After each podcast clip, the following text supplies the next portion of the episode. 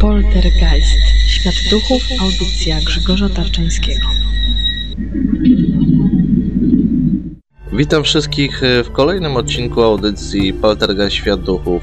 Jak wiecie, od wielu lat zajmuję się gromadzeniem relacji o spotkaniach z duchami. Przez ten czas spotkałem wiele zróżnicowanych przypadków, odkrywając, że świat duchów i związane z nim mm, wierzenia to temat bardzo rozległy i kompleksowy. E, Dziś zajmiemy się jednym z bardziej kontrowersyjnych tematów, e, który brzmi dzieci i duch. Wśród relacji o duchach, e, które do mnie napływały, wiele opowieści, głównie te starsze, dotyczyły miejsc, w których nocami słychać było kwilenie lub zawodzenie dziecka. Jako przykład e, mogę podać opowieść, która pochodzi z podczęstoskiej gminy Janów.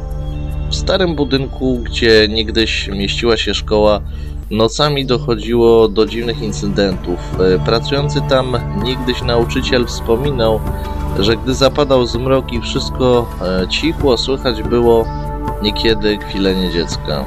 Podobnych opowieści jest znacznie więcej i zwykle rozgrywają się według podobnego scenariusza.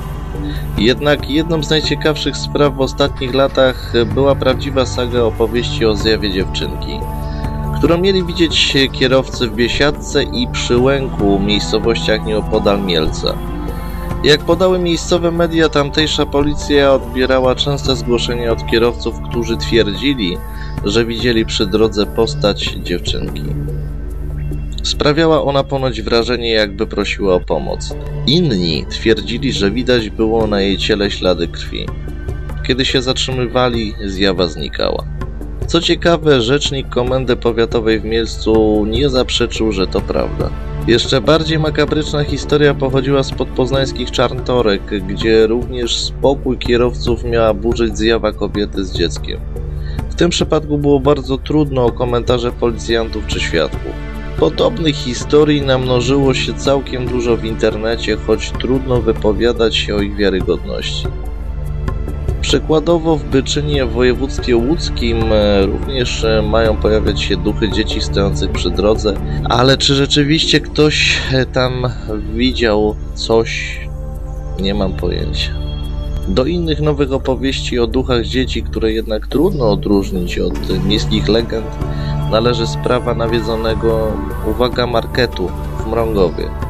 O sprawie pisały całkiem niedawno lokalne mazurskie gazety. Według relacji ochroniarze najpierw narzekali na słyszany nocami płacz, inni twierdzili, że w pustym sklepie widywali postać dziewczynki. Sprawa, która stała się atrakcją sezonu ogórkowego, zaczęła funkcjonować jako lokalny mit. Bardzo dużo opowieści o zjawach dzieci pochodzi z Wielkiej Brytanii. Przykładowo w mieście York istnieje opowieść o świecącej dziewczynce duchu dziewczynki, który nawiedzać ma kościół pod wezwaniem wszystkich świętych. Według opowieści pojawia się on zwykle w czasie pogrzebów i obserwuje żałobników. Z kolei dom przy ulicy Stonegate nawiedzać ma zjawa dziewczynki w wiktoriańskim stroju, która według niektórych opowieści zginęła podczas zabawy na klatce schodowej. Czasami opowieści o dzieciach duchach przybierają całkiem namacalną formę. E, Jedno z najsłynniejszych zdjęć duchów pochodzi z brytyjskiego miasta Wem. Kiedy w 1995 roku płonął tam ratusz, y, na miejscu z aparatem zjawił się Tom O'Reilly, fotograf amator, y, który wykonywał tam pewne legendarne zdjęcia. Jak twierdzi autor, na jednym ze zdjęć palącego się budynku widać postać dziewczynki, która stoi w drzwiach za metalową barierką. Oczywiście niemożliwe, aby mogła się tam wówczas znajdować. Strażacy ani postronni obserwatorzy nie zauważali dziecka. Nie znaleziono też jego ciała. Zdjęcie O'Reilly'ego wzbudziło prawdziwe zamieszanie, a zdania na jego temat były podzielone. Jeśli chcecie zobaczyć, co udało mu się uchwycić, wpiszcie sobie w wyszukiwarce Google Them Girl Ghost Photo.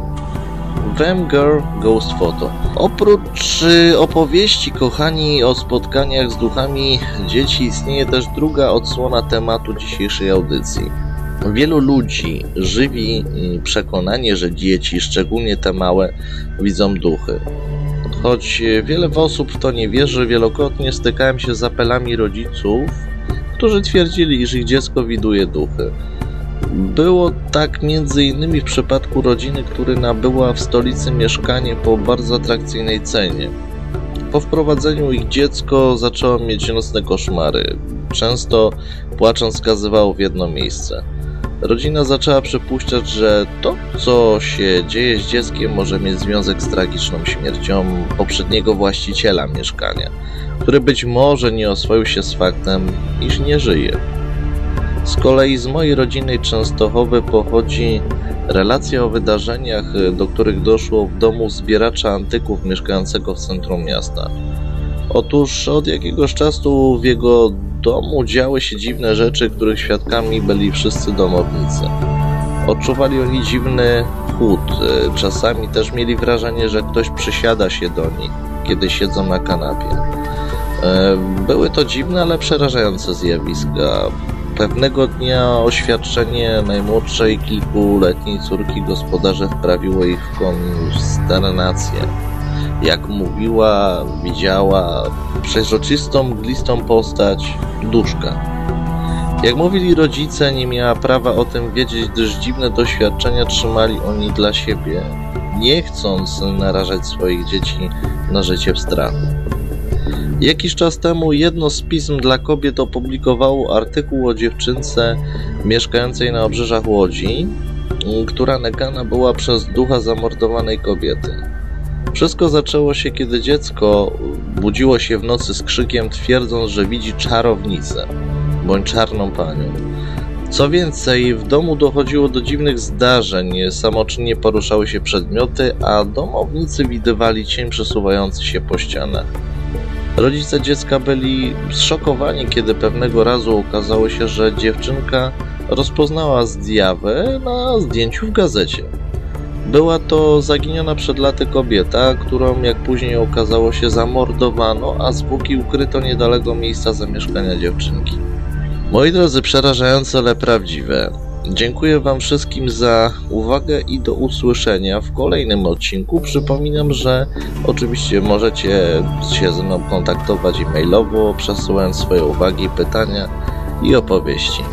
W następnym odcinku zajmiemy się niezwykłą i poruszającą sprawą poltergeista z Pontefract. Nie możecie tego przegapić. Do usłyszenia, mówił Grzegorz Tarczyński.